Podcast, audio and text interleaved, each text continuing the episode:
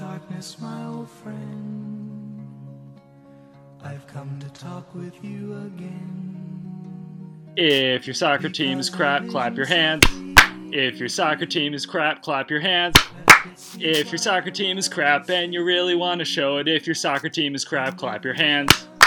That's the mood coming out of the Milan Derby, the much anticipated Milan Derby, something we were all waiting for.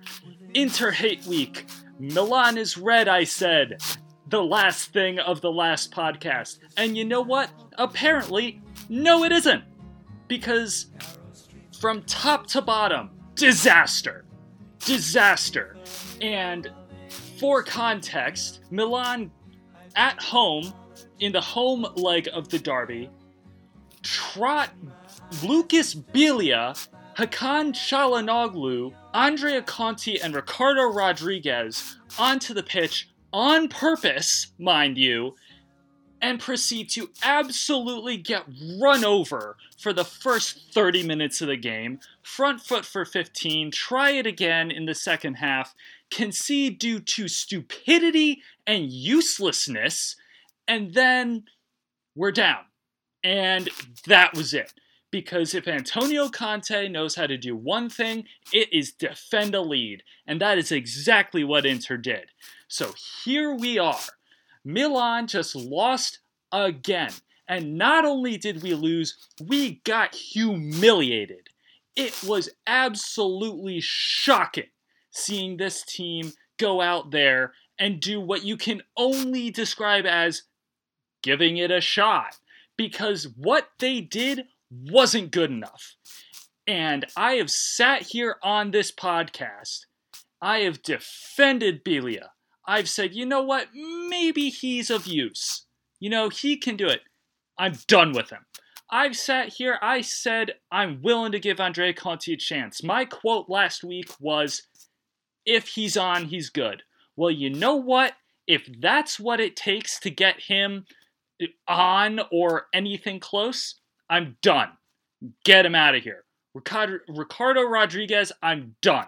I cannot see him anymore. And Çalhanoğlu is another one I've defended. He's done too. This was a shambolic derby. From top to bottom, we got humiliated. It was gross. It was absolutely shocking. So, on that note, welcome to the Devil Wears Rossonero. I'm Patrick Stoll alongside Tim Fontenot at Stoll underscore P at T Fontenot DWR. Uh, he's back on Twitter and at SPN Rossonero as always. If you want to get a hold of us, uh, this is, I mean, get in touch with us. Let let us know if you haven't already. Let us know what you think because the entire AC Milan offside was appalled by that performance on Saturday. It was the worst way to start a weekend. It was the worst way to wrap up a Saturday afternoon.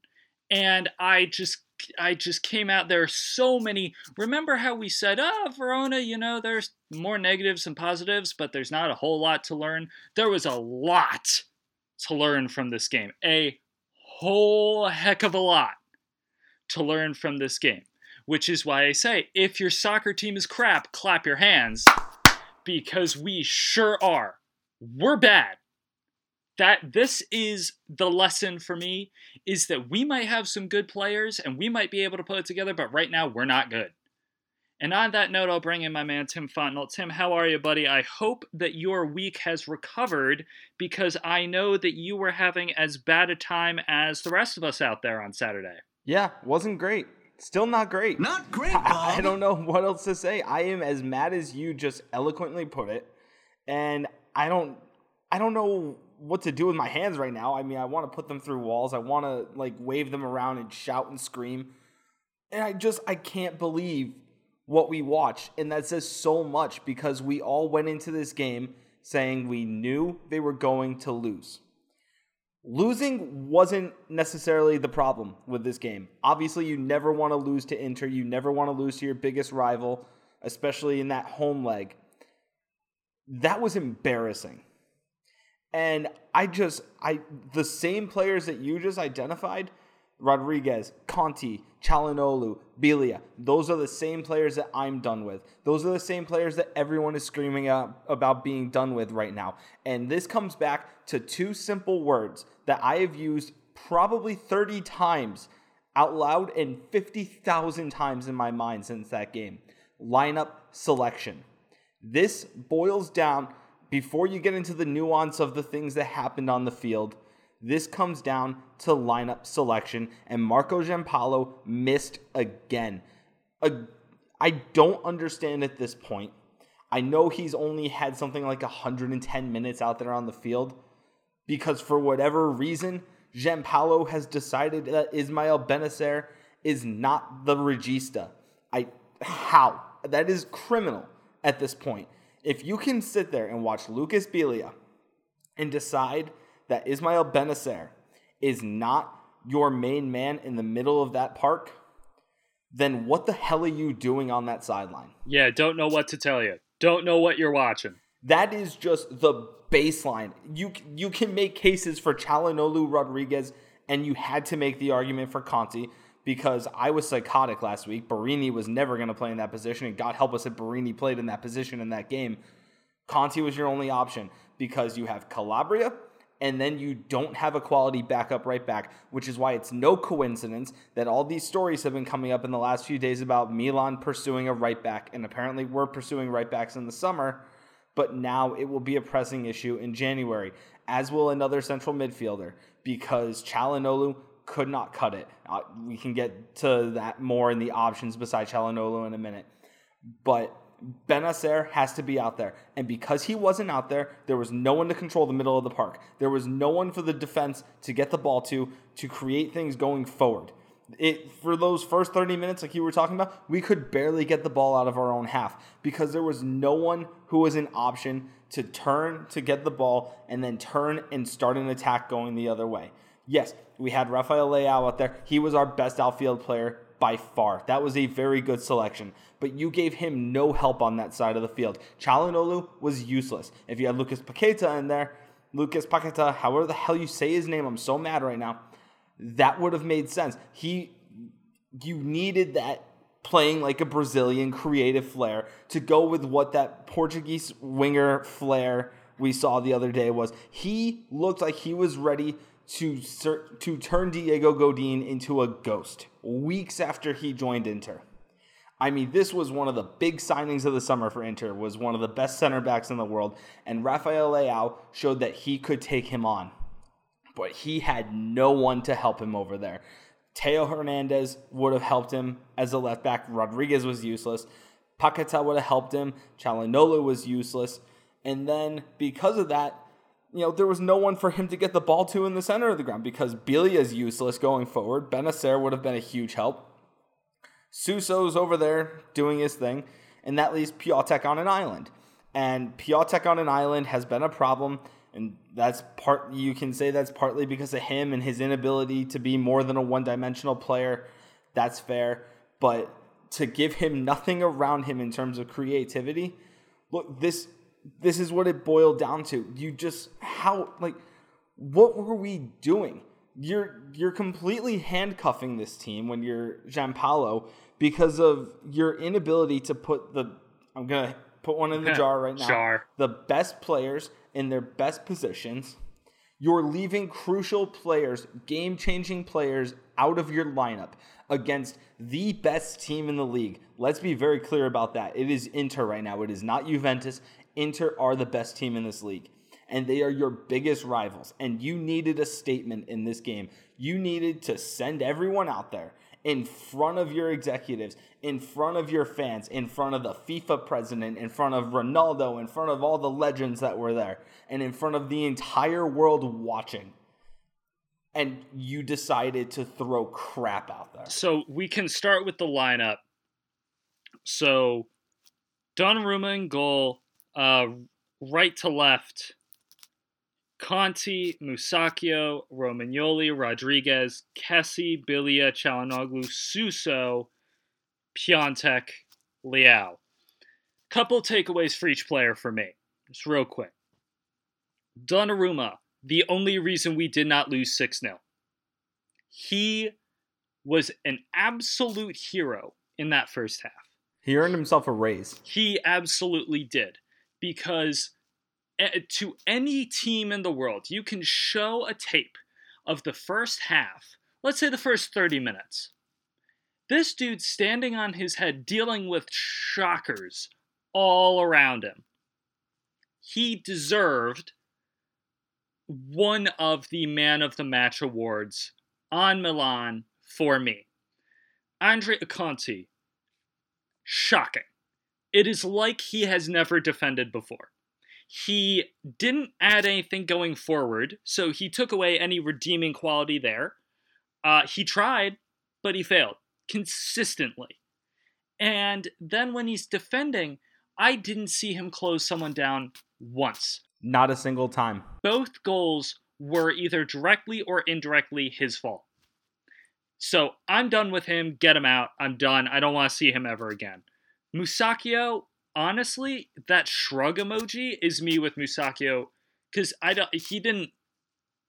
He didn't do anything wrong for me, but he didn't do anything like superb for me. Uh, Romagnoli, fine, good. You know, one of the only defensive things that we had going for us was Alessio Romagnoli, proving once again, yes, he is class. Uh, Ricardo Rodriguez, this dude established his shocking game like 10 minutes in. This guy, like, back passes to Donnarumma when someone is over his shoulder. Just misplaced passes, inability to defend.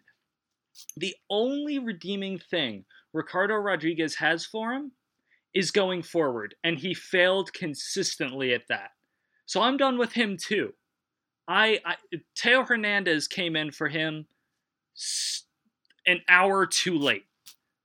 Rodriguez should have been subbed off in the 15th minute, and Theo Hernandez would have assisted a goal because he was on the pitch for 10, maybe 15 minutes, and he had a better game than Ricardo Rodriguez. Kessie, good. I mean, fine. You know, Kessie was fine. Like, good. Like, he Franck Kessie had a Franck Kessie game, and that was him. That was it. Biglia, slug. Absolute slug out there. I have no idea why you leave Bennacer on the bench. I there's no there's no reason for me anymore. There's nothing you can tell me that tells me Biglia would be a better choice than Bennacer now. I'm done. Calhanoglu, same thing. Useless. This dude was a bum out there. There's no reason Paquetá should not start over Calhanoglu. Going forward, starting now. Suso in the middle, like he that we were talking before of you know I don't know who can be uh, Trequartista. It could it be X? Could it be Y? Well, it's not Suso because he just drifts to the right every single time. He's not good enough at the cutting on his left foot thing to be Arjen Robben, where you know he's going to do it, but then he scores on you anyway, and you're like, oh, wow, he just did that again, didn't he? Right? Suso literally tried it like three times and got blocked and dispossessed each time. He was trying to do Suso ball and it didn't work. He, like, he needs to be on the right wing, and that's it. He can write himself into the right wing. He's he. I'm not trying to knock him, but him in the center, it doesn't work. Piatek was left on an island, missed a clear-cut chance where he rose up like a salmon above two defenders and just misplaced a header. And I don't know what we're paying you for if you're not going to put that through.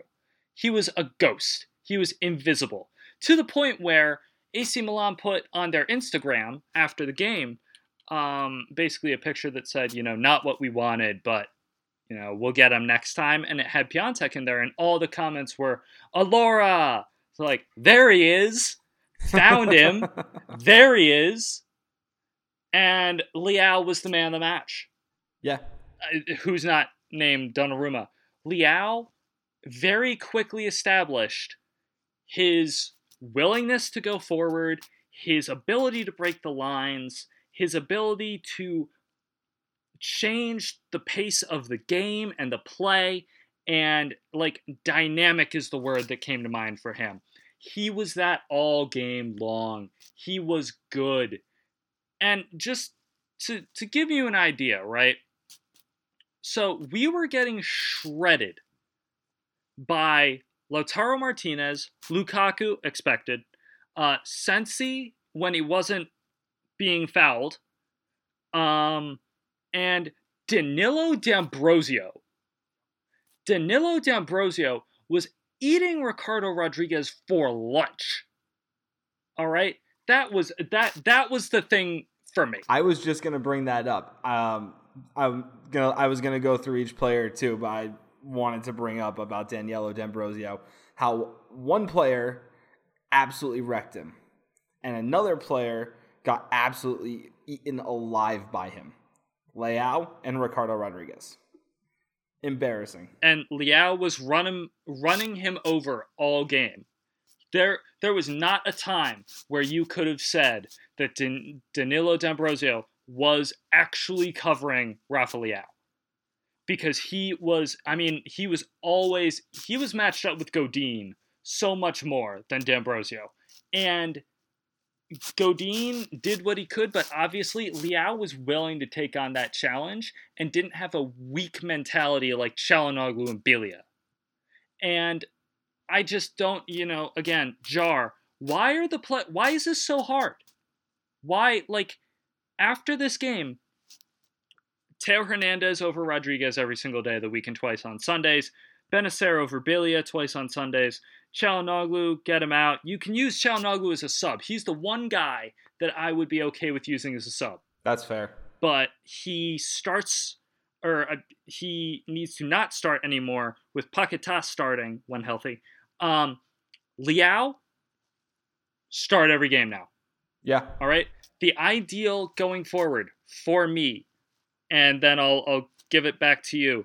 Donnarumma, Calabria until we upgrade.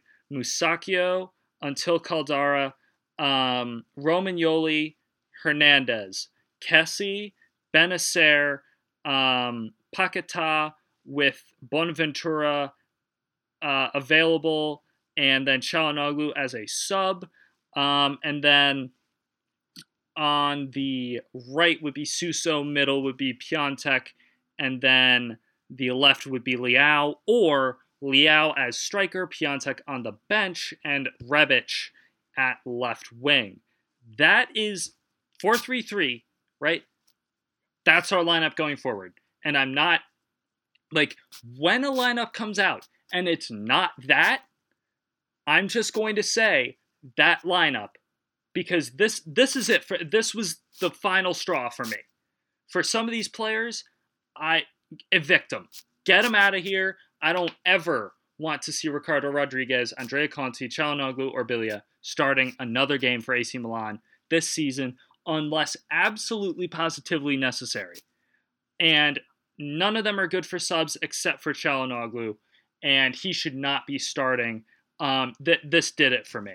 Yeah, I this was I think this was the last straw for a lot of people, and I'd even go so far as to say that when Paquetá is out there starting, Bonaventura is the first option off the bench ahead of Calhanoglu um, when he's healthy, and it looks like he is finally healthy. Look, I I want to copy and paste that exact lineup philosophy that you just shared with either of those two possible lineups. Those are the only things that are acceptable at this point. Just to really quickly go through, Donnarumma was unbelievable. We don't even we don't need to talk about any other possibilities unless he ends up leaving. And who could really blame him this time around if he ends up leaving? Uh, he's gonna like he's either gonna get paid here or he's gonna get paid a lot more elsewhere. Uh, Calabria is the only right back we can count on because Andrea Conti was absolutely horrendous. He did not close down Lautaro Martinez on that cross into Lukaku, which was just absolutely embarrassing. Where the hell was he on that free kick when Brozovic ran off the ran off the dead ball and just stood there and no one closed him down. That should have been Andrea Conti. What's Andrea Conti going to do in the middle of the box against Lukaku or someone like that? Are you kidding me? What was that? And right there was where the match was lost. Um, Musacchio, like you said, doesn't really deserve anything other than a shrug emoji, which is I think what you can say about Musacchio ever since he's been in the 11 as we've been especially since we've been waiting for Caldara to get healthy and waiting for a sighting of him like he's some mythical creature. Uh, look, when you're a decent center back and you're next to Alessio Romagnoli, you're not going to get noticed as much because Romagnoli is going to make sure that this team doesn't leak goals out of the back. Look, they gave up two goals. They've conceded at a rate lower than most teams in the league. I think this is, we were talking about this off air. There are two teams that have conceded fewer goals or as many goals as Milan. Milan have given up three goals in their four games. Only Lazio on three and Inter on one have conceded as many or fewer. That is an outstanding defensive rate. However, the problem is in the attack, where Milan have only scored twice in four games, joining Udinese and Sampdoria as the lowest scoring team in the league. Absolutely embarrassing. That, again, the defense has never been the problem overarching with this team. Clearly, we have a depth problem at right back, and that needs to be addressed. And clearly, Rodriguez was absolutely horrendous. And thankfully, we have Theo Hernandez now that should be replacing Rodriguez. In the middle of the park, we're fine. We have one of the best center backs in the world, and we have a serviceable guy next to him. Rodriguez was pathetic. Every single chance that Inter got for the most part in that first half was directly Rodriguez's fault. And I think back to that shot off the post with a wide open net where Rodriguez acted like he didn't have anyone that he needed to defend. I mean, that was just humiliating. That was humiliating as a fan thousands of miles away to watch. Um, going forward, Kessié did his job. He's very good at doing his job, and he's a very good central midfielder. Biglia, I swear to God, I never want to see him on that field again. I am so done. And it's really frustrating because I downloaded FIFA 20 last night. I got the three day early access. He's rated as an 82, ha! and Bennacer is rated as a 74. And I have this freaking dilemma that I have to deal with. And I'm, I'm just going to go for it. I'm just going to start Bennacer, and I'm going to get his rating up, and it's going to be fine. I'm fine. Everything's fine. It's fine. No, really, it's fine. I just I need to give a shout out to our man Douglas Ramsey on the on the 11 thoughts after the match. He was talking about the guys who didn't play. And this was point number 9 on his piece if you haven't seen it already. In the first line of the ninth point about the players who did not play is just an all caps two word sentence. Play Bennacer. It's all. And I don't understand how Giampaolo is the only person in the world who doesn't understand this. Every single person in the world who follows this team knows that Ismael Bennacer should be on that field. Don't understand it. Calhanoglu, never again. Get him off. He's now behind Paqueta and Bonaventura. Last resort. It's over. And don't you dare play him on the left wing because we've tried that. It's not great or or at Regista. Yeah. Oh, I'm. There's a beer next to me. I'm. I'm not gonna crush it right now. Um, that just got me really close to that. Going forward, Suso is always gonna play out on the right. Never play him through the middle again.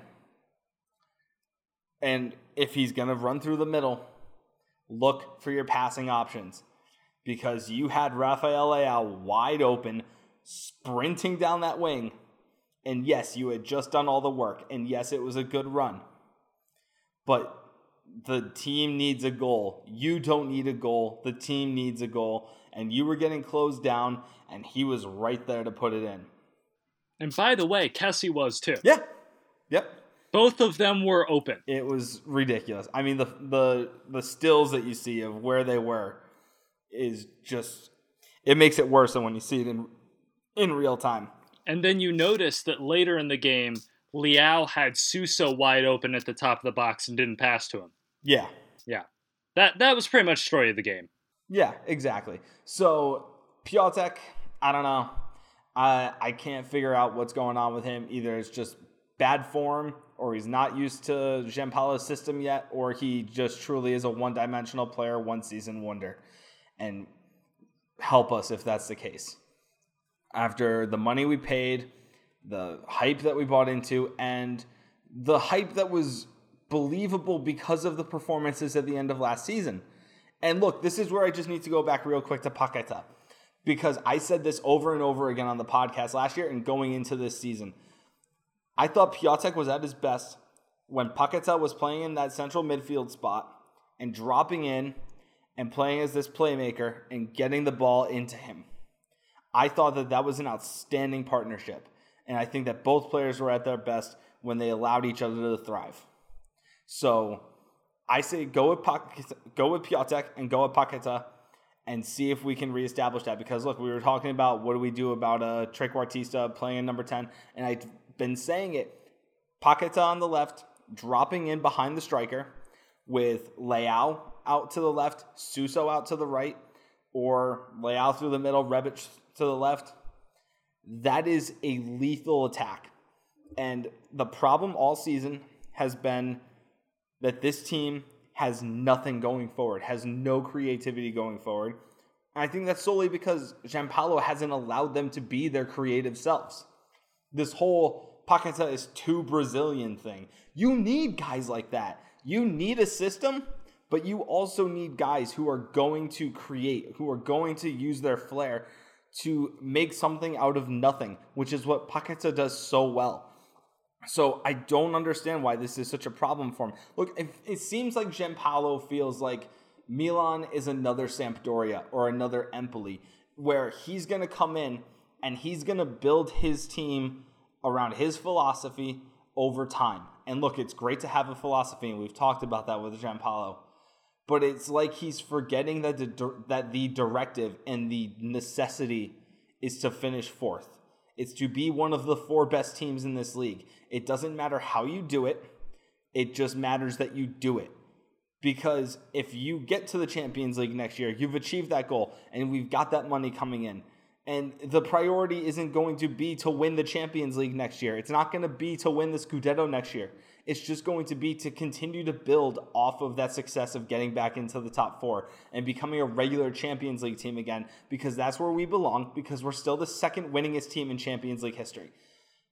It, it just seems like he's like, oh, I'm just going to build this team over a few years, and then a few years down the line, we'll be competing to get back into Europe. No, that's not how it works here. That's how it works in Genoa. That's how it works at Empoli, but not here. You need to finish top four this year. Best players, best positions.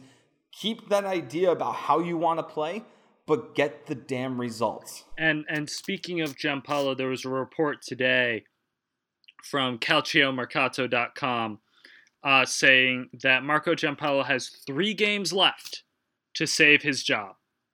Uh, again, as a refresher, uh, Milan have beaten Brescia and Hellas Verona and have lost to Udinese and Inter. So we're four games in, and now we're already getting reports that Giampaolo has three games left.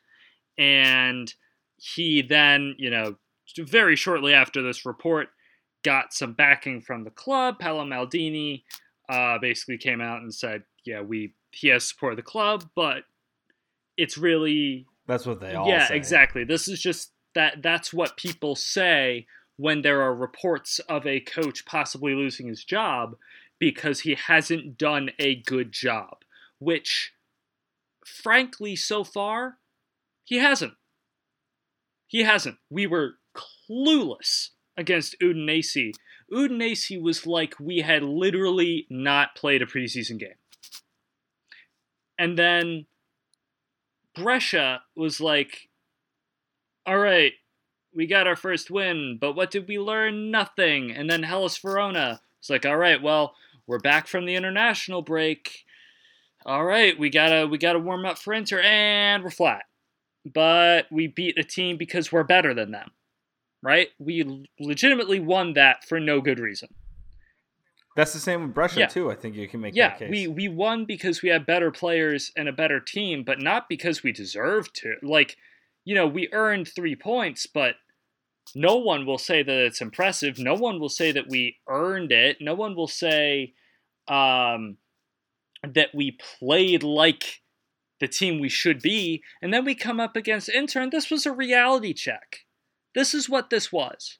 Because this really proved to us, you know, because we were like, okay, you know what? We, you know, we beat Brescia, we beat Hellas Verona, you know, let's hope Udinese was just a blip on the radar, right? Well, no, it, it wasn't because we played that badly against Inter. This is the top team in the league, if not the second best team in the league. And we just got this handed to us on a silver platter. This was all but done. I mean, we we should have been buried in the first half if it wasn't for Gigio. And honestly, coming into halftime, I was like, you know what? We can win this game because those 15 minutes were actually promising. They had the ball, they had possession, they were moving the ball, they were getting forward. You know, you had chances that should have been finished, but they weren't, which is going to happen, right? But then you come at halftime and it's like they were like, all right, we got it. Just keep doing that. And Inter came out like, oh God, we got to make sure that doesn't happen again. And then they adjusted. It was back and forth for another 10 minutes. And then again, the free kick, first of all, really idiotic concession by Andrea Conti. This guy, obviously, when he leaves his feet, is absolutely a liability. As soon as he goes to ground, something bad is going to happen. He didn't get a shred of the ball on that tackle. He conceded a free kick and basically waved it off because he was like, oh, at least, you know, at least it didn't score. And then Brozovic pulls off. No one marks him. And he just shoots. Like, yeah, that's going to happen. And then the Lukaku goal was icing on the cake. Should have been three in the second half because Candreva hit the post. Ahem. Candreva came in and ripped us apart and should have scored. All right, it wasn't bad enough that D'Ambrosio was tearing us up, right? Had to be Candreva too. Uh, Lautaro Martinez should have had two. Lukaku should have had three. Um, it, I again, this is a reality check for me. Of this is how good we are. This was a statement of at this moment, how much do we have our stuff together? We don't. All right, we thought that it was kind of coming together, especially last 15 minutes of the first half. We thought it was coming together. It was not. It is not. We are not seeing pretty much any direction right now because the best players aren't on the pitch. We need to get the best players on the pitch. I mean, start with that. It seems simple, right? I don't know what the think? vendetta is, um, except against Brazilians, apparently. And I have no confidence for this Torino lineup. You know, looking forward a little bit, we have Torino on Thursday, we have Fiorentina on uh, Sunday. This should be six points. I have maybe confidence in two.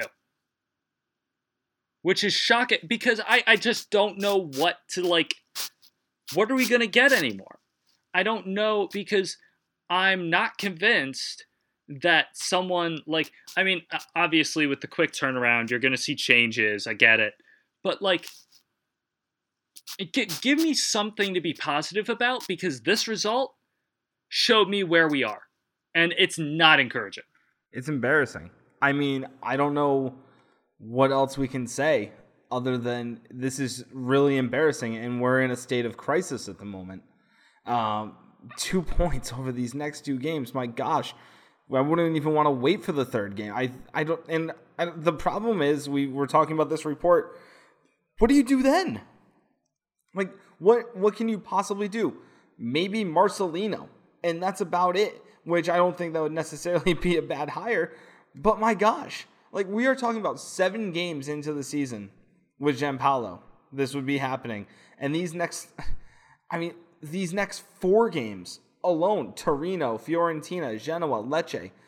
We should be getting 12 points out of that.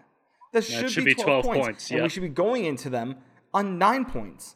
I mean, we could have looked at this. We could have looked at Udinese, Brescia, and Verona and said, that is nine easy points. It should be. Yep. And you know what? I think last year, even as crazy as it sounds, that would have been nine points. Because I think that team fought better last year. And it seems like, you know, we knew Gattuso was going to leave if they didn't make top four.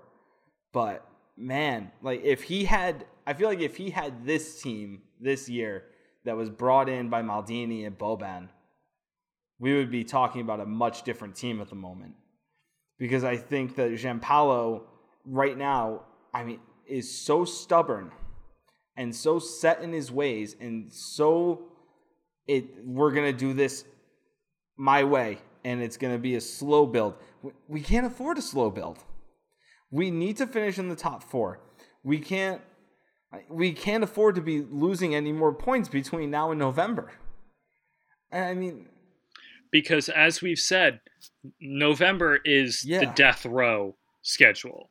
November uh, for those uh, we went over it last podcast, but November third, Lazio, November tenth, Juventus, November twenty third, Napoli.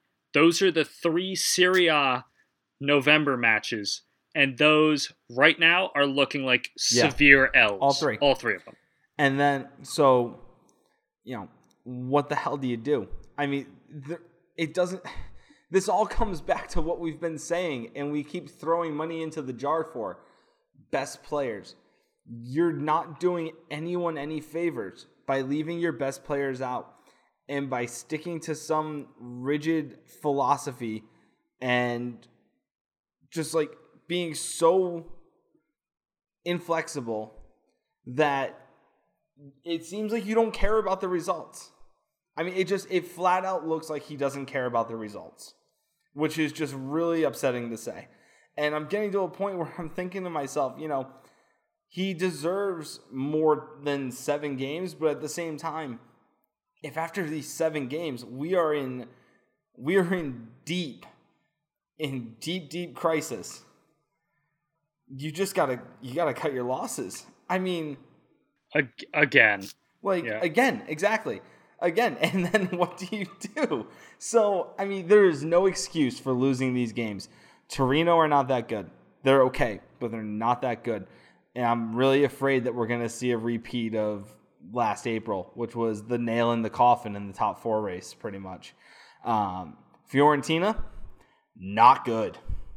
Very not good. Not yeah, really Yeah, not good. If you lose that game or draw that game at home the way we did last year, I, these two games, I keep looking at these two games at Torino and home against Fiorentina, and I'm thinking in my head, these are two games that cost us last year. These are two of the games that decided our fate last year because they were embarrassing results.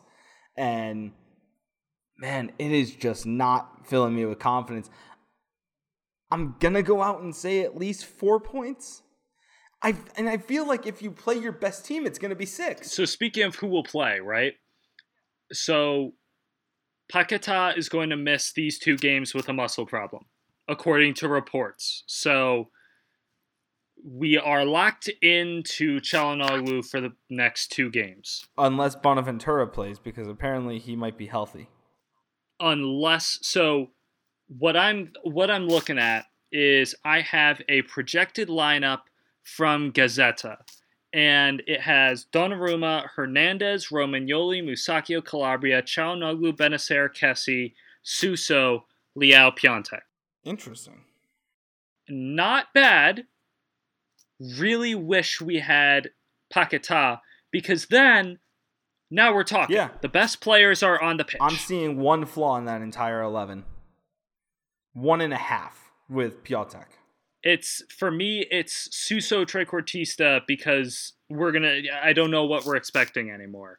Yeah. And Calhanoglu I would swap out for Paqueta, but he's injured. Uh, And Exactly. then next game I like you expect that it will not be Calhanoglu, it will be Bonaventura against Fiorentina, which I would take. That I I, I dig that. Another quick stat for you. You were talking about goals conceded and goals um, scored, we have the third lowest chances, or sorry, third least shots on target of all Serie A teams so far this season. third we had one shot on target against Inter, and that is really really concerning. To give you an idea, the two teams below us are Torino and Spal. We have 15 shots on target all season. And you know what? I've seen I've seen better attack. I've watched a bit of Spal in Torino this year. I've seen better attacking. Yeah. Like it's unbelievable. It's really just appalling.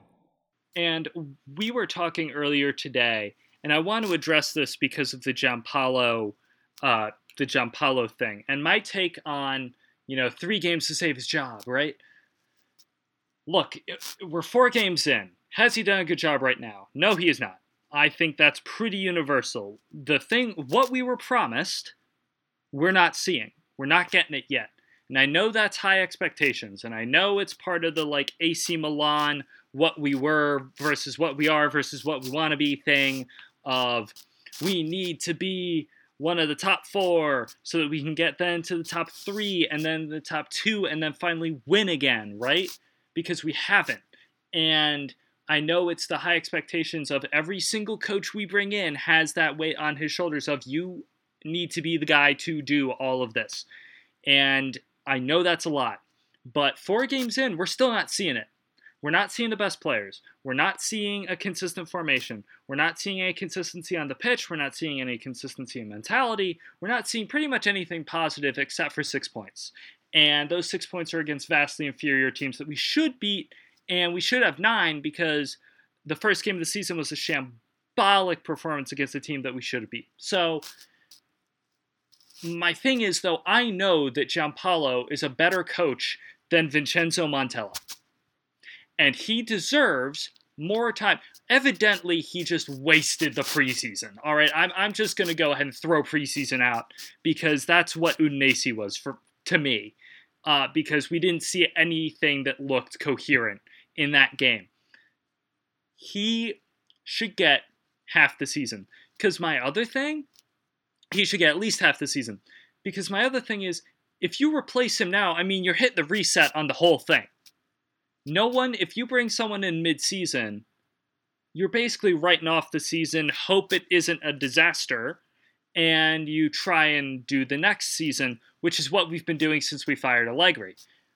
I don't want the carousel to continue.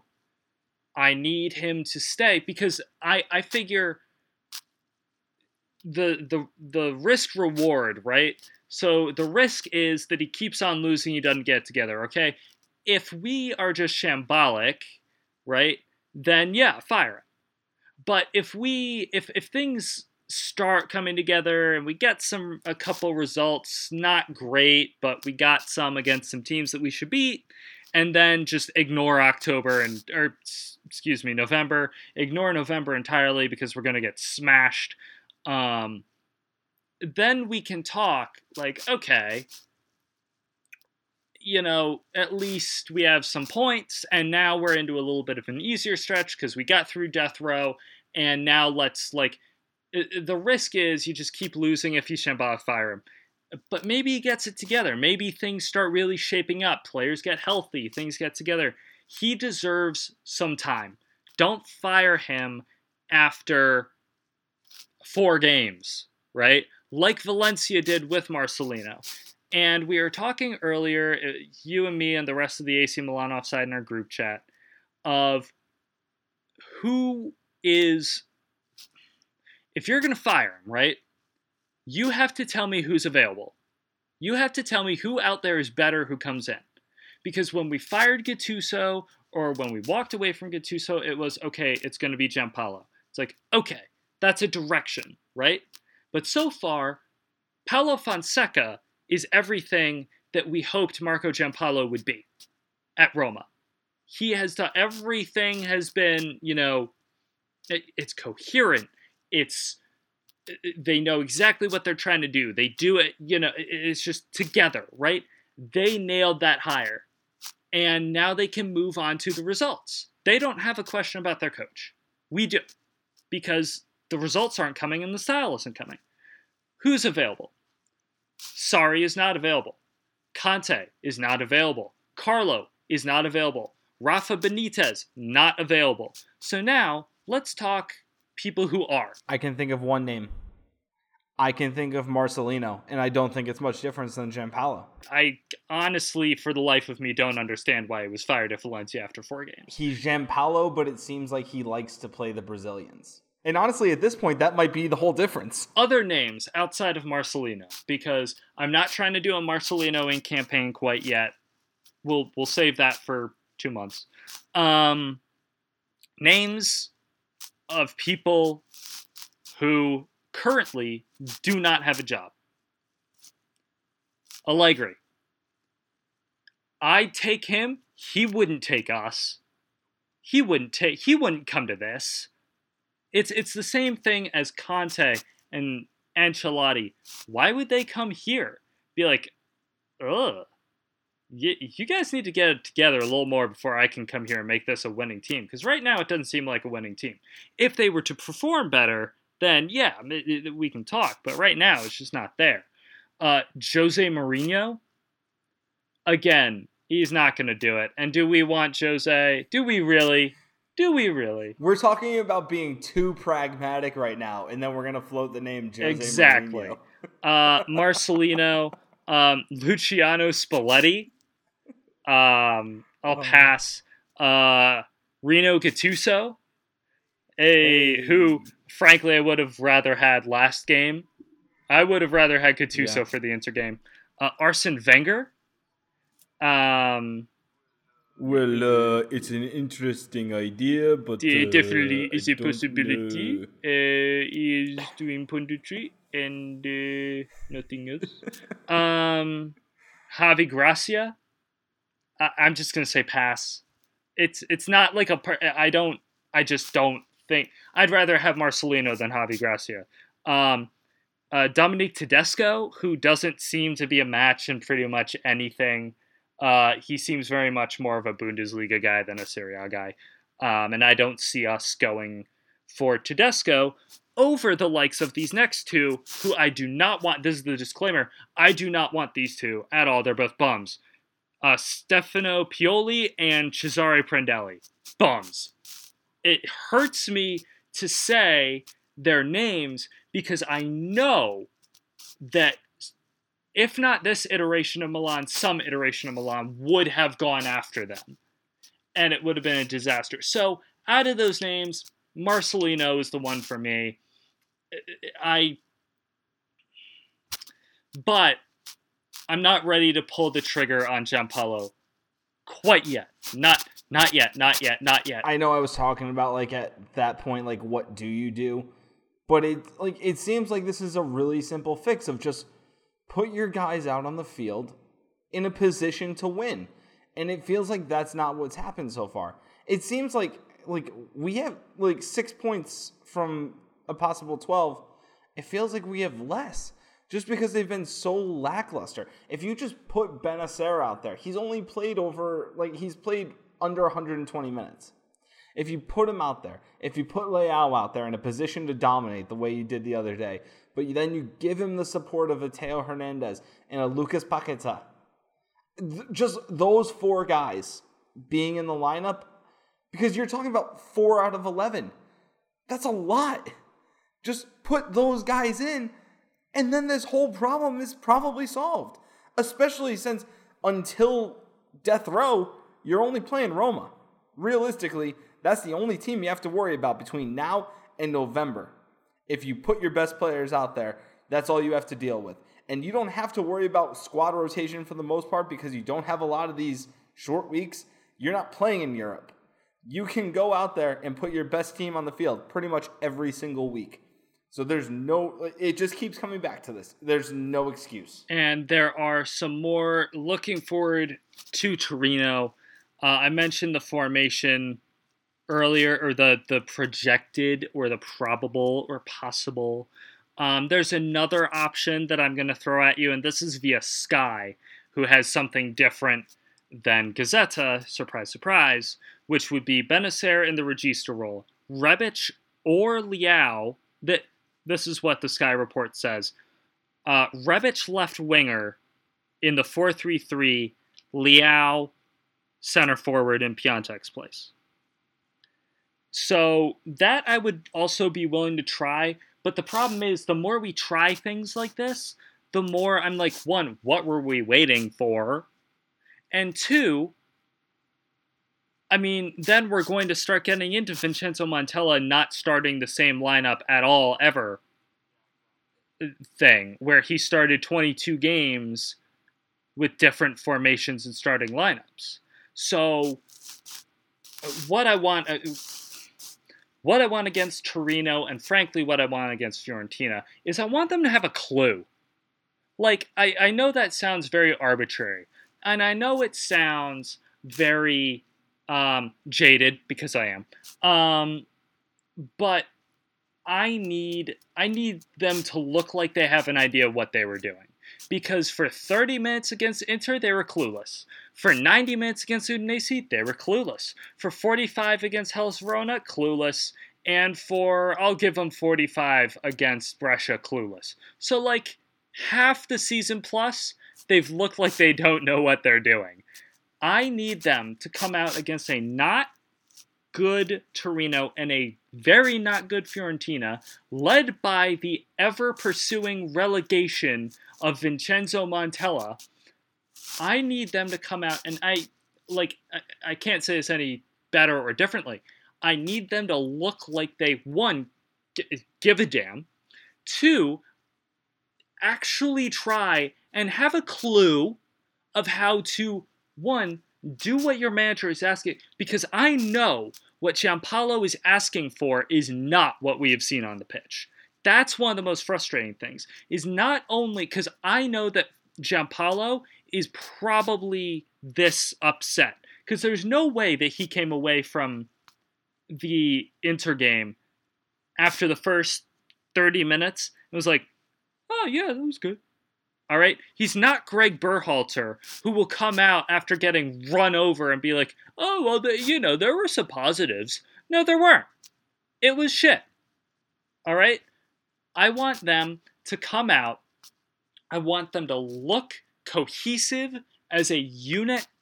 I need them to have creativity in the midfield. I need them to have actually some aspect of cohesion and clinical ability going forward. And I know this is starting to get too much to ask, but I, I need something. I need an idea. I need I need what Rafa had against Inter. I need that for more than just one player, and I need it for more than 15 to 45 minutes. That's what I need and I I'll try and be positive again. Positivity podcast. Um, will do a two-one win against Torino.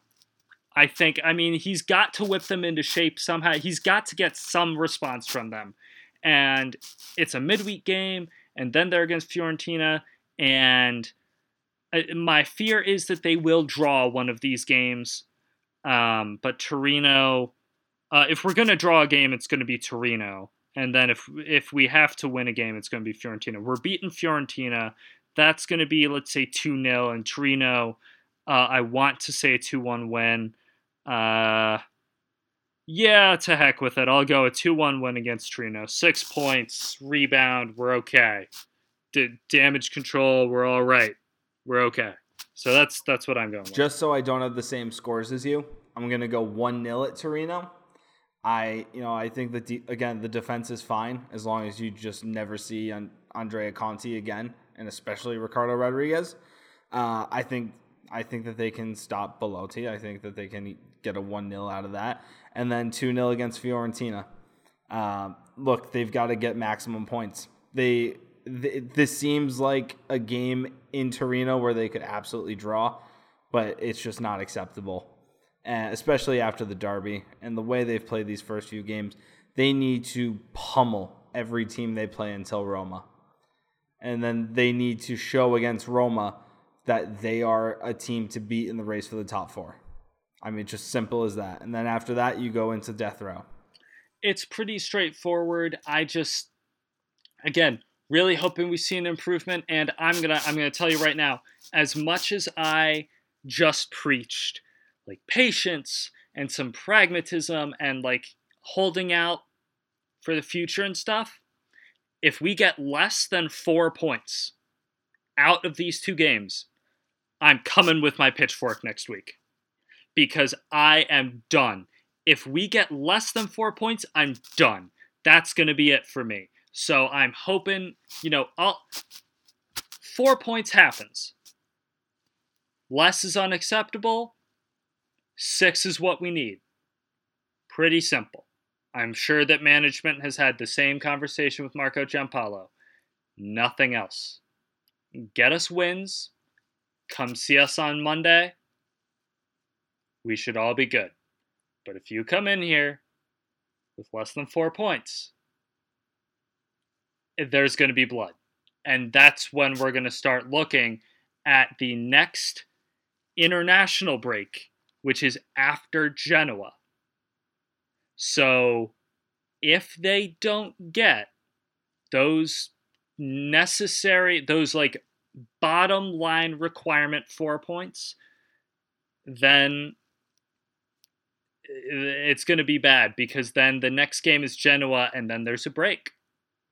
And you would hate to be Marco Giampaolo going into that office with against a not great Genoa team and then a break.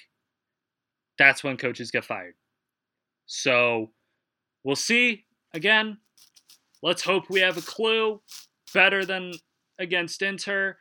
More of those last 15 minutes of the first half. That's what we need. And we need more Leao. Um, and for the final time, no Conti, no Rodriguez, no Calhanoglu, unless I guess absolutely necessary, because I mean he's at least kind of useful, but not really. And no Biglia because he's not useful at all. He's trash. So that is your rager of another episode of The Devil Wears Rossonero.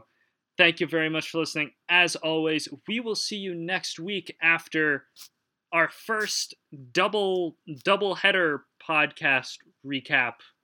Uh, this is the first time all season where we're gonna be reviewing two games uh, in between pods. So uh, let's hope we come away with some more positives than this one because uh, why have a podcast if you can't vent a little bit? But holy moly, we would have really rather been celebrating instead of coming into Hello Darkness, my old friend again.